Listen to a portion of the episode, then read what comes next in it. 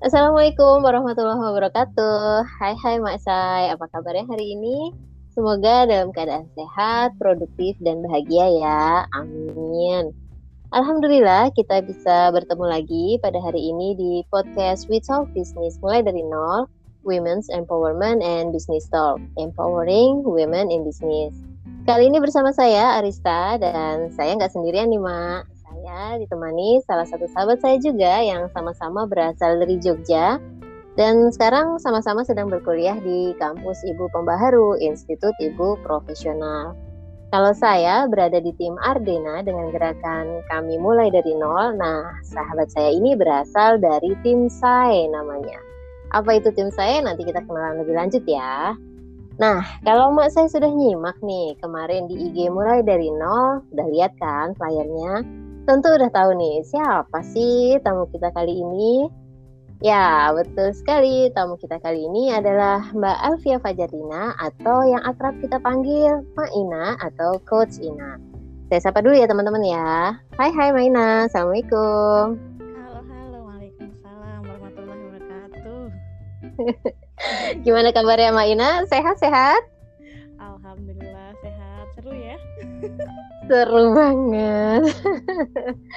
Oke Mak Ina, sebelum kita lanjut nih ke tema kita hari ini tentang kesehatan jiwa. Nah, sebelumnya kenalan dulu lah ya. Nggak kenal kan nggak sayang nih. Silakan Mak Ina, yuk kenalin diri dulu ya.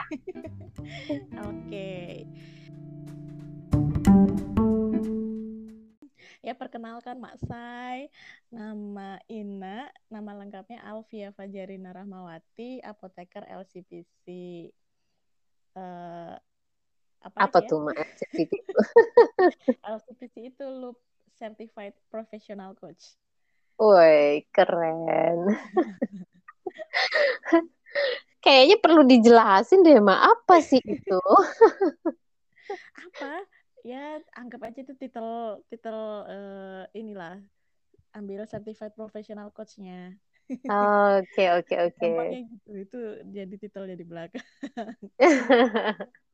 Apoteker ya depannya padahal ya. Iya. Kok bisa nggak nyambung itu tuh Mak? Gimana tuh ceritanya tuh? Seru ya, kayak kayak apa namanya? Kayak salah jurusan nih. Iya ya. Padahal nggak salah juga sih sebenarnya. Iya dong, iya, pasti ada hubungannya tuh. Uh, ya alhamdulillah orang. Uh, pilihan sendiri juga masuk ke farmasi. Oke okay, oke okay, Tapi okay. Di perjalanan ternyata ketemu sama uh, nama apa sih namanya kayak kayak program gitu di U G M tentang leadership, dan di situ banyak ketemu sama dosen psikologi. Jadi ya suka self development dari situ. Oh, I see I see I see. Terus waktu banyak titik titik baliknya di ini sih, maksudnya dari farmasi itu di kampus ikut program kreativitas mahasiswa atau P K M dulunya, hmm. ambil kewirausahaan waktu itu. Nah, dari situ lah ah, kenal dunia okay. coaching. Uh, di situ kenal dunia coaching karena dari situ bisnisnya uh, dapat ya alhamdulillah dapat rezeki lah sesi coaching gitu. Terus merasa kok cocok ya dunia coaching ini, kok kayaknya seru ya gitu.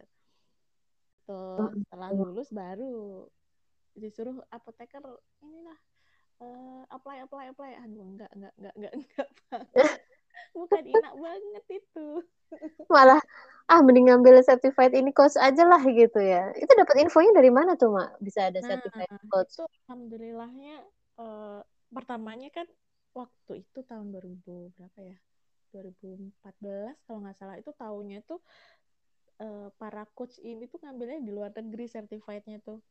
Terus namanya iya benar-benar. Alhamdulillah waktu itu ketemu di Jogja juga coach. Nah dari situ akhirnya bisa sertifikasi, ngambilnya dari Jakarta. Alhamdulillah dimudahkan banget itu, banget banget banget malah. Baru dengar loh Mak, beneran deh kalau ternyata di Indonesia tuh bisa gitu. Karena selama ini tuh kalau ada coach inilah coach itu gitu kan pasti lulusannya kalau ditanya sertifikatnya di mana, kalau nggak di Malaysia, di Singapura gitu. Uh, banyak yeah. juga yang malah di Eropa gitu ya, kadang kok oh, di luar semua gitu. Oh ternyata ada toh. Yeah, oh baru tahu nih. Tahun dua ribu empat belas udah mulai ini ya, mulai banyak gitu, mulai banyak coaching firm di Indonesia, okay. udah udah mulai banyak, jadi alhamdulillah aksesnya mudah gitu, nggak kayak yang dulu dulu kan harus keluar. Mm-mm. Nah kalau ya, sekarang sibuknya apa nih Mbak Ina nih kegiatannya nih? Uh, kalau sekarang alhamdulillah nih, hmm, kalau selama pandemi nih udah selama pandemi yang terakhir alhamdulillah berhasil launching buku paket psikoedukasi yang judulnya Stres. Buku keberapa ini? Alhamdulillah. Masya Allah. Itu sempat nyicip buku antologi judulnya Siluet Langit Ibu. Terus hmm. yang kedua itu buku bareng tim Yogyakarta Baby Wearers tentang baby wearing basic judulnya Gendong Yuk Gendong. Dan yang kemarin itu alhamdulillah sama tim uh, teman juga di kelas belajar kita waktu Bunda Produktif. Produktif ya, oke. Okay. Uh, itu. Itu boleh cerita dikit dong, Mak. Jadi penasaran nih, awalnya kok bisa sampai nulis gitu. Gimana tuh? Awalnya dulu kan kita kumpul uh, satu passion ya sama teman-teman itu.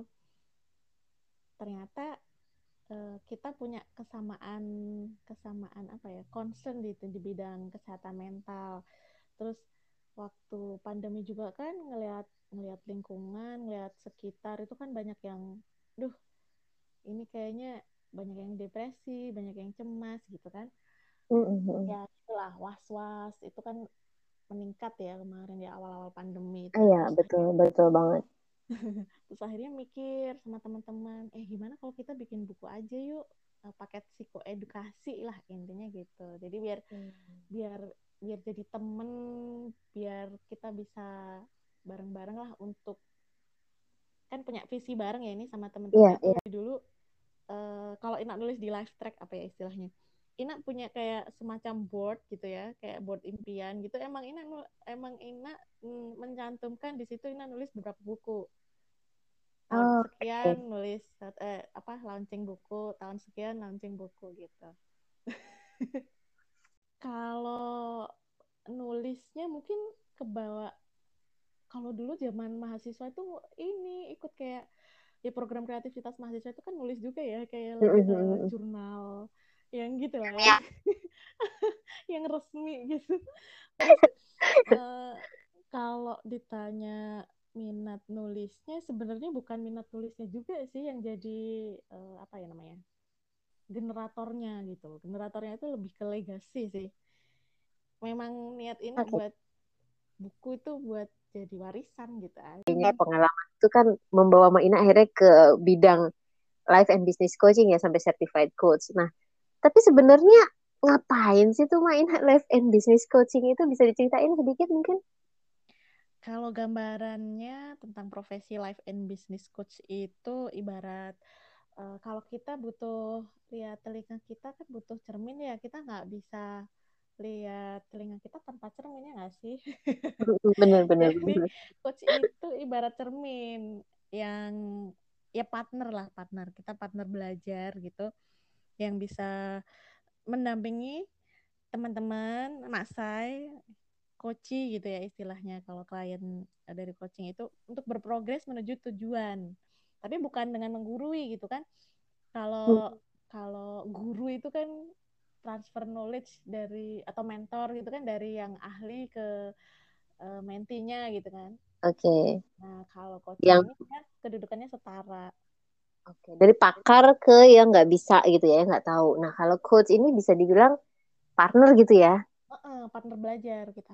Coach itu punya skill bertanya. Itu kalau menurut Mbak Ina kenapa sih kok baru sekarang nih? Bukannya dari dulu ya sebenarnya. Maksudnya eh, kondisi mental kita tuh diperhatikan gitu. Kalau kalau bisa dibilang tuh eh, image kita tentang kesehatan mental itu kan negatif stigmanya, bener nggak Mak? Kayak misalnya hmm. kalau dibilang kok kamu mentalnya terganggu tuh kayak ngeledekin orang, kamu sakit jiwa gitu kan? Kalau dulu ya. Tapi kalau sekarang enggak ya. Sebenarnya kan kesehatan jiwa berarti enggak se apa ya sedangkal itu ya pengertiannya gitu ya Mak ya. Iya memang memang uh, adanya kemarin hari peringatan untuk kesehatan mental dunia itu untuk ngilangin stigma-stigma kayak gitu sebenarnya. Biar kita tuh semua tuh aware, karena ini uh, apa ya, kan sih kan jumlahnya terbatas gitu loh. Maksudnya kenapa kok apa sampai dibikin ada hari peringatannya itu biar biar semua tuh aware kalau ini tuh nggak usah sampai nunggu yang berat gitu loh. Maksudnya karena yang yang ringan-ringan itu juga perlu diperhatikan gitu kan. Iya, karena yang berat itu dimulai dari yang ringan ya kan. Iya benar. Kalau penanganannya nggak nggak eh, apa ya namanya kayak nggak disupport sama komunitas yang pas itu kan bisa malah ya gitu deh.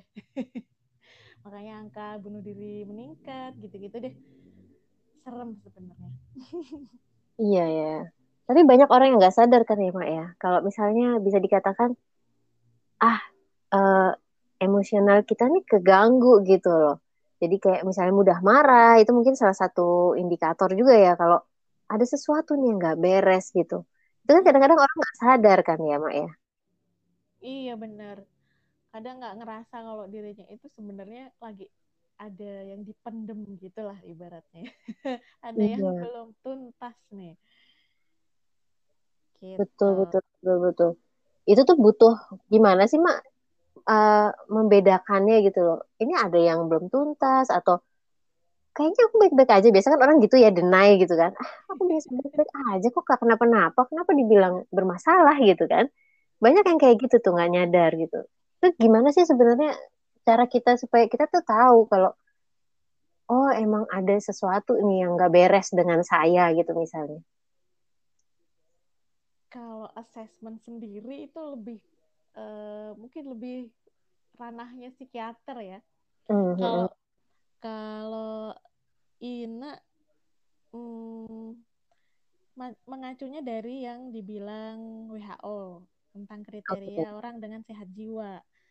Nah, kriteria kriterianya itu ada empat kalau dari W H O tuh. Yang pertama, orang yang sehat jiwa itu dia mampu mengenali potensi dirinya ya, okay. dia kenal lah, pasti kenal sama dirinya sendiri. Terus yang kedua, uh-huh. dia mampu mengatasi stres sehari-hari. Nah tiap hari itu kan pasti ada tantangan ya. Mm, betul, betul, dia betul, mampu, betul, betul. mampu mengatasi stres daily life-nya gitu deh. Terus yang ketiga itu produktif. Hmm, itu produktif itu salah satu ciri orang sehat jiwa. Dan yang terakhir itu bermanfaat untuk orang lain. Jadi dia e, berkontribusi ke masyarakat gitu ya. Kontribusi untuk orang lain lah, bermanfaat untuk orang lain. Itu empat okay. kriteria dari e, W H O untuk orang yang sehat jiwa ya. Tadi pagi tuh aku baru e, baca artikel tuh ternyata emang bisa dibilang di Indonesia itu angka apa namanya kesehatan jiwanya itu sebenarnya kegangguannya gitu Mak, termasuknya tinggi gitu. Jadi kalau diambil uh, angka gitu ya, kalau nggak sa- saya nggak salah ya, mudah-mudahan nggak salah nih, nggak salah ingat ya. Soalnya baru tadi pagi banget bacanya. Itu tuh di antara lima orang satu itu nggak sehat jiwanya katanya gitu. Wow. Persentase di Indonesia itu kan tinggi banget ya. Saya tuh sampai kaget gitu loh. Berarti kalau misalnya nih saya di rumah berdelapan, berarti ada salah satu dari kita yang nggak sehat jiwanya. Kasarannya gitu di rata-rata ya, ekstrim itu gitu loh. Berarti meskipun kan ringan udah, ya, meskipun ringan. Iya, meskipun ringan. Jadi kita kan ngomongnya udah nggak bukan bukan kesehatan jiwa itu bukan yang gila gitu ya.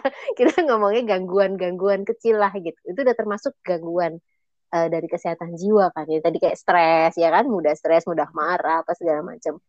Padahal nih beda antara mental health sama mental illness soalnya. Jadi kalau kalau gangguan kejiwaan tuh udah lebih ke ke illness-nya itu kayak lebih. Oh iya iya iya iya. Oh iya iya. Punya. Iya iya iya iya iya iya benar benar benar. Padahal sekarang pandemi ya Mak ya. Pandemi ini kan orang pada W F H semua nih. Pasti stresnya meningkat ya, beban kerjanya kan eh, pasti nambah tuh. Kalau biasanya nih kerja di kantor gitu ya. Uh, ya udah kerja aja, fokus sama kerjaan kantor. Sementara kalau di rumah dituntut bisa fokus kerjaan kantor, tapi juga bisa handle yang ada di rumah gitu. Kerjaan rumah tangga mungkin, ah oh, banyak banget iklannya anak-anak ya kan, nggak mungkin bisa di apa namanya kayak di kantor gitu ya misalnya, eh diem dulu gitu nggak bisa lah sama anak-anak, apalagi anak-anak misalnya kecil-kecil gitu kan nggak mungkin gitu. Nah ini tuh ternyata ya gitu mengganggu dalam tanda kutip orang-orang akhirnya jadi kayak ngerasa overwhelmed gitu. Uh, tekanannya merasa beban berat gitu. Nah mungkin Mbak Ena punya tips nggak nih? Kira-kira gimana sih cara ngatasin yang kayak gini? Hmm, iya benar. Terus jadi kadang orang uh, ngerasa, aduh W F H bikin stres nih ya.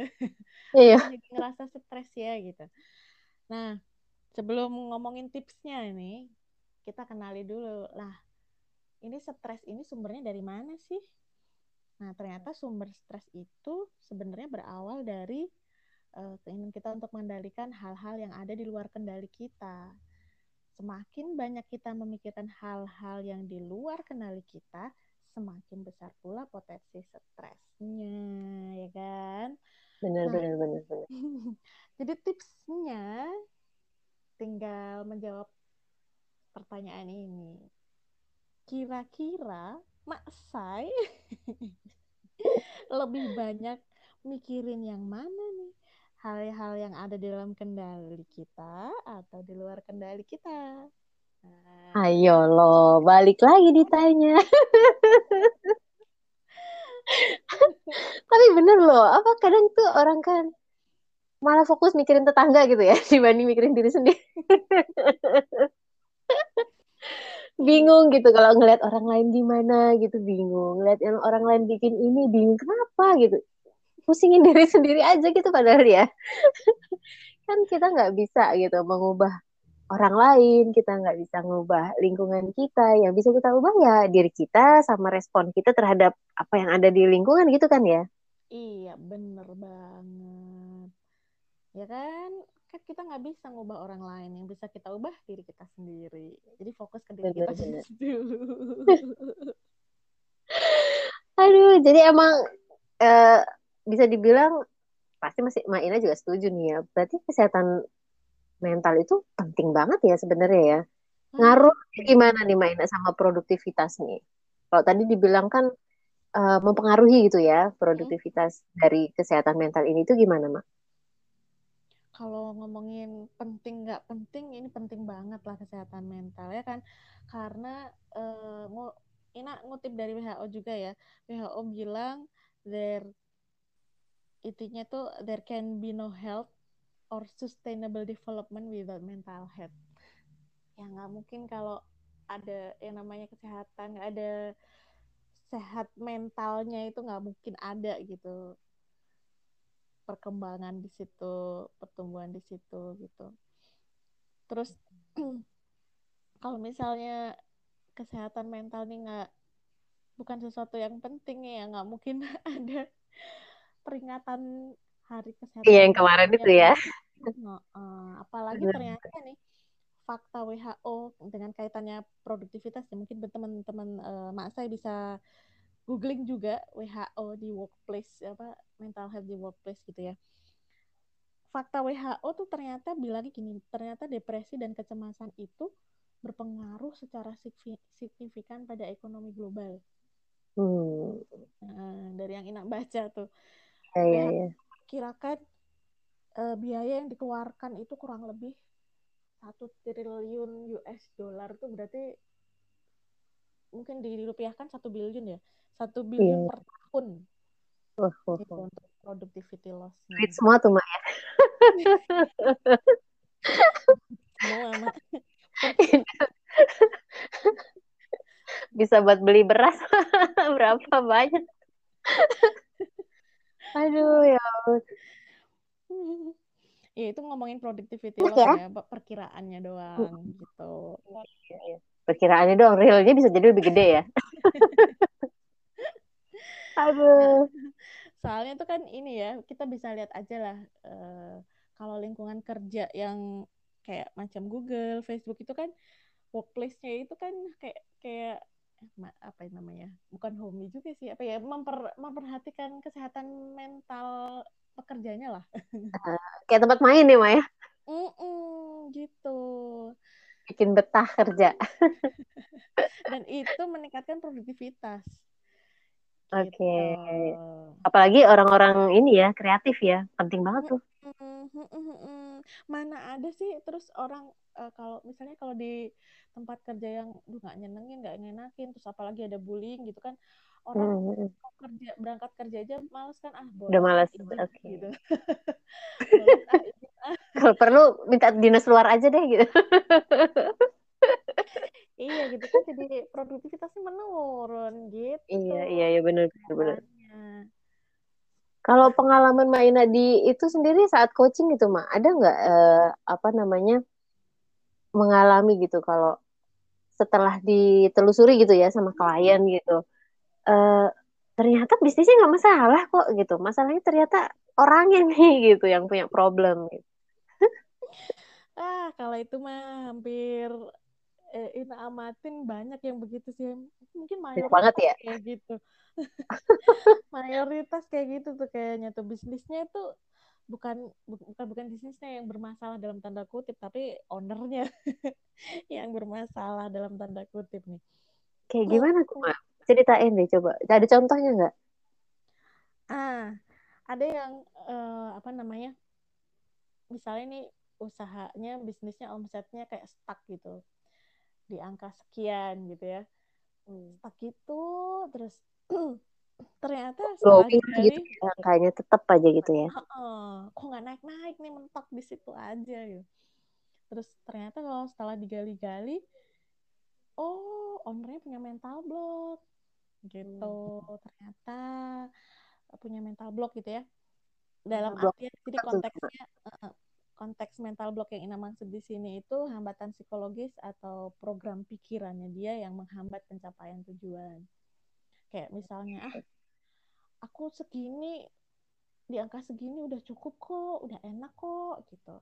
Tapi tanpa dia sadarin sebenarnya karyawannya uh, masih belum, gitu, masih masih butuh butuh lebih banyak dari yang sekarang. Gaji, gajinya jangan U M R aja dong, gitu kan.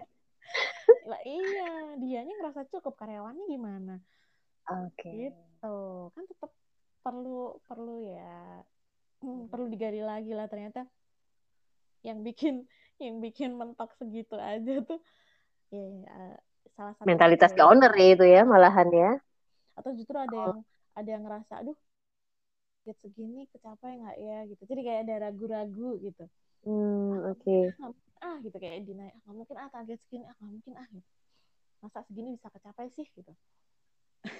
Itu tugasnya coach terusannya, bisa kok gitu ya. Coba dulu ya. Kebayang. Ya dia belum apa-apa udah ngomong ngerasa nggak mampu sih untuk mencapai tujuan. Nah belum dilihat dia punya sumber daya apa kan gitu. Hmm. Tapi banyak kan orang sekarang kayak gitu loh Mak, padahal ya kan hmm. belum ngapa-ngapain udah ah, kayak nggak bisa deh gitu. Ah ya kan kalau misalnya disuruh ngapain gitu terus, iya aku kan gaptek, aku nggak bisa kayak gitu gitu. Ya kan banyak banget tuh yang kayak gitu, Mak. Belum kenal berarti sama dirinya. Nah, lo gangguan mental nih, kata W H O. Waduh, waduh, waduh. Bukan gangguan mental. Gak sehat jiwa ya. Iya, iya, iya, ya, benar. Sehat jiwanya gitu aja. Kalau lagi nggak sehat harus disehatkan. Aduh, kalau Mak Ina sendiri punya tips nggak nih? Uh, barangkali Mak saya yang dengerin podcast kita ini terus ngerasa relate gitu ya. Eh, aku banget deh tuh kayaknya kayak gitu tuh. Kayaknya pengen gitu uh, bikin sesuatu, pengen juga kayak si A, pengen juga kayak si B. Tapi aku bisa apa ya gitu loh. Sering mikir, emang aku bisa, aku bisa apa? Itu gimana sih Mak cara ngatasinnya? Harus ngapain gitu loh? Pertama biar dia bisa keluar dari pikiran-pikiran yang kayak gitu. Hmm, menarik. Kalau ditanya tipsnya apa nih biar bisa kayak kita bisa berdaya lagi nih gitu ya. Ya stop membandingkan diri dengan orang lain. Stop nengok tetangga ya.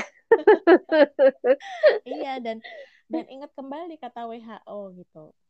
There can be no health or sustainable development without mental health. Dan mental health ini cakupannya kan luas. Salah satunya itu eh, yang menurut Ina dan teman-teman di tim saya itu urgent gitu ya. Itu tentang emosi. Karena nanti efeknya kemana-mana.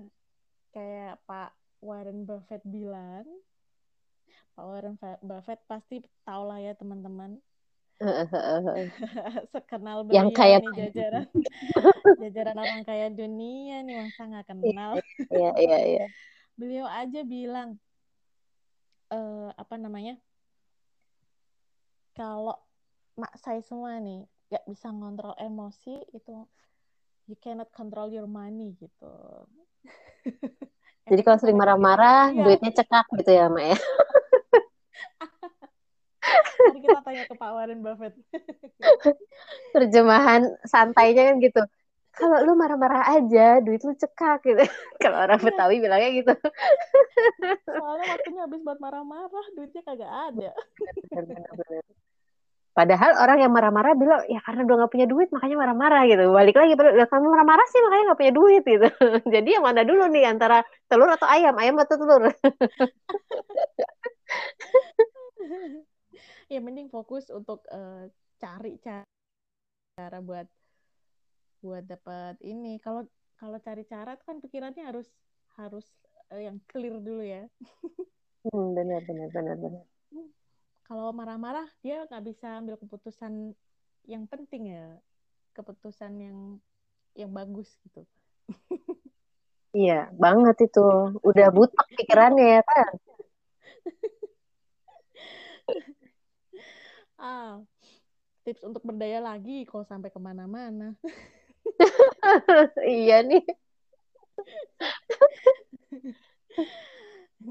Lanjut lanjut mana? Nah, yang jelas kenalin, mulai dari diri sendiri dulu lah ya.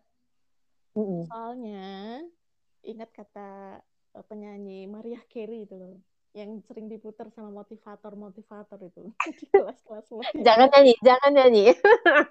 Tahan, tahan, tahan. Tahan. Hero itu loh yang gitu. Gak mau nyanyi, gak mau nyanyi. Ya, ya, ya, ya, ya, ya. Gimana, gimana? There, there's a hero lies in you gitu, Mak Sai. Ada loh kesatria dalam diri kita tuh. Nah, ngomongin kesatria nih, izinkan Ina untuk ngenalin konsep yang Ina sama tim saya usung ya dalam gerakan sadar emosi. Itu ada namanya okay. Kesatria. Nah, kesatria itu apa sih? Kalau Satria bukan... Baja Hitam bukan? Ketahuan angkatannya. Iya nih. Aduh.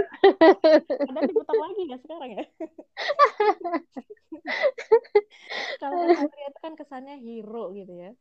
Kuat, mm-hmm, daya. Nah, kesatria ini tuh cara kami mengemas seni mengelola stres dan emosi dalam empat tahapan. Itu kesatria itu singkatan, Mak. Jadi ada kenali, sadari, terima, dan kelola. Gitu. Harapannya okay. Kesatria selain membantu mengingat tahapan manajemen stres dan emosi, itu juga tujuannya biar kita bisa lebih berdaya dan kuat. Gitu. Apalagi kan masa pandemi gini ya. Betul, jaga betul, iman, betul. Jaga iman. Gitu. Menarik, menarik, menarik. Kenali, sadari, terima, kelola. Oh, kayaknya tambah kepo nih, Mak. Bukannya tambah jelas, tambah kepo. Apaan itu, gitu ya. Apa yang harus dikenali, apa yang harus disadari, apa yang harus diterima, apa yang harus dikelola. Iya, balik lagi, apa, Mak? Iya, dan ingat lagi ya, kata Pak Warren Buffett ya, kalau kita nggak bisa ngontrol emosi, ya kita nggak bisa ngontrol uang kita, gitu. Iya, betul, betul, betul, betul. Ya, yang ada nambah... apa nambah check outan di keranjang belanja gitu. Wah bahaya itu, setiap kali stres keluar gitu ya. Iya kalau ada yang dikeluarin, kalau nggak ada marah-marah nah, dong balik lagi. Nah itu makanya kenali dulu, kenali kenali mm-hmm. dari emosi emosi yang hadir. Eh, aku lagi ngapain sih nih, apa sih yang aku rasain gitu. Kalau kita nggak bisa nggak bisa kenal eh, nama emosinya apa gitu, Uh, biasanya responnya jadi entah gitu, nggak jelas gitu ya. Uh, uh, jadi jadi kayak kayak kalau bayi eh bayi anak gitu ya, dia belum tahu dia lagi ngapain gitu kan, dia bisa kayak kayak bingung sendiri kan. Mm, mm, tantrum ujung-ujungnya ya, marah-marah sendiri nggak jelas gitu. Uh, uh, Makan juga. Enggak, ngantuk enggak, terus apa dong gitu. Pusing. Aku lagi ngapain? Iya. Ini itu apa sih yang dirasain kan gitu. Gitu. Benar juga ya, berarti ya kalau tipsnya uh, apa namanya psikolog itu kan bilangnya hmm. kalau anak tantrum itu ya ditemenin aja, dipeluk ya kan, dibiarin dulu, puas-puasin dia nangisnya, nanti kalau udah selesai, udah puas, baru diajak ngobrol, itu tadi nangis kenapa nak, oh nangis kamu sedih ya gitu, jadi menerima gitu ya Mak ya. Jadi gitu. Uh, uh. Uh, uh, oh itu namanya sedih, jadi dia tahu oh aku lagi sedih, sedih kenapa? Gitu baru dibahas. Oh iya iya iya, relate banget ya. Nggak nggak hanya ke anak kecil ya, ternyata orang gede juga harus itu ya. Iya, dan kesatria juga bisa diterapkan di anak-anak juga, dewasa juga.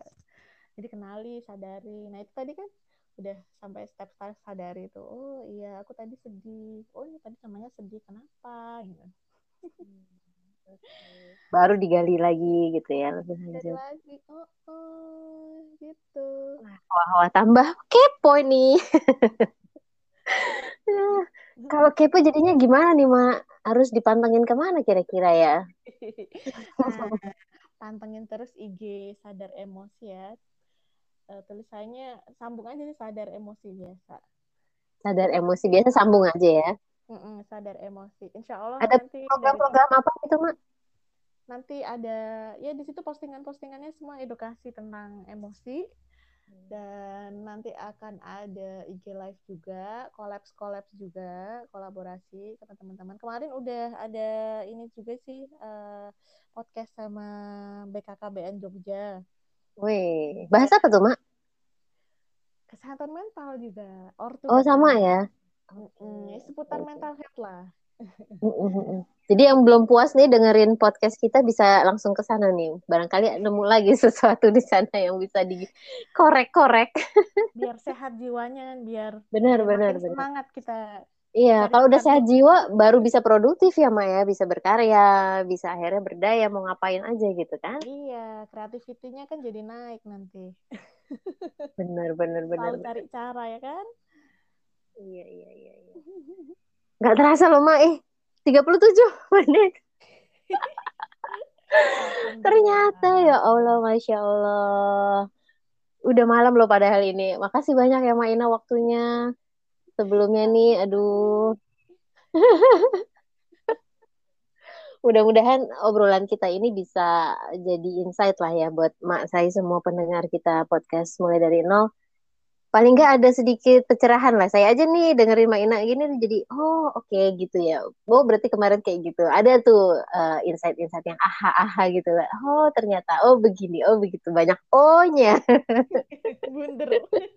Oh bunder, berjejer-jejer. Oke okay, sebelum kita tutup nih Mak Ina karena keterbatasan waktu juga ya. Kasian lah ya baby-baby, dan Maknya juga mau istirahat kan. Baby istirahat, masa Maknya gak istirahat? Nanti baby bangun gimana? Maknya harus bangun kan. Closing statement deh Mak, pesan buat uh, Mak-mak semua nih Mak saya di rumah. Oke okay.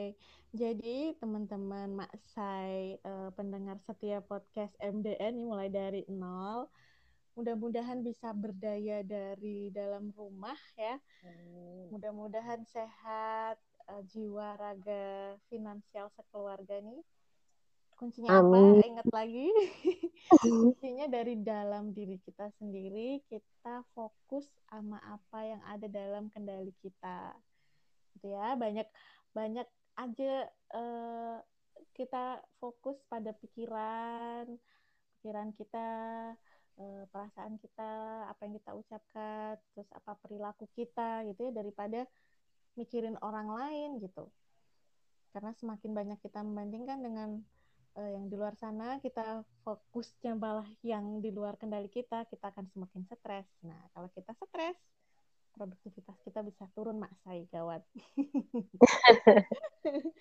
Jadi ingat kata Pak Warren Buffett tadi ya, if you can control your emotion, if you can control your emotion, you cannot control your money gitu ya. Kalau kita nggak bisa kontrol emosi kita, kita nggak bisa kontrol duit kita nih, bahaya ya.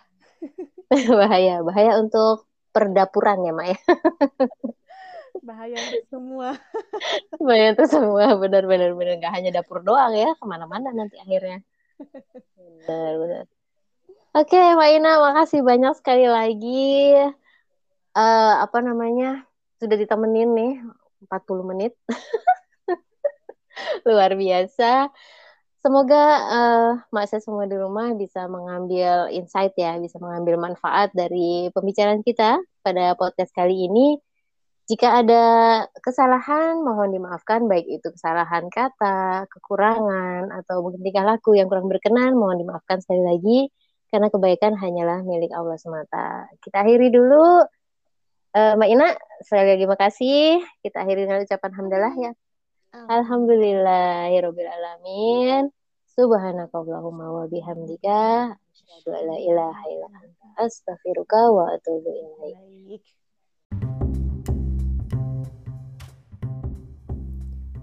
Saya Arista, pamit undur diri. Sampai jumpa di next podcast insyaallah. Assalamualaikum warahmatullahi wabarakatuh.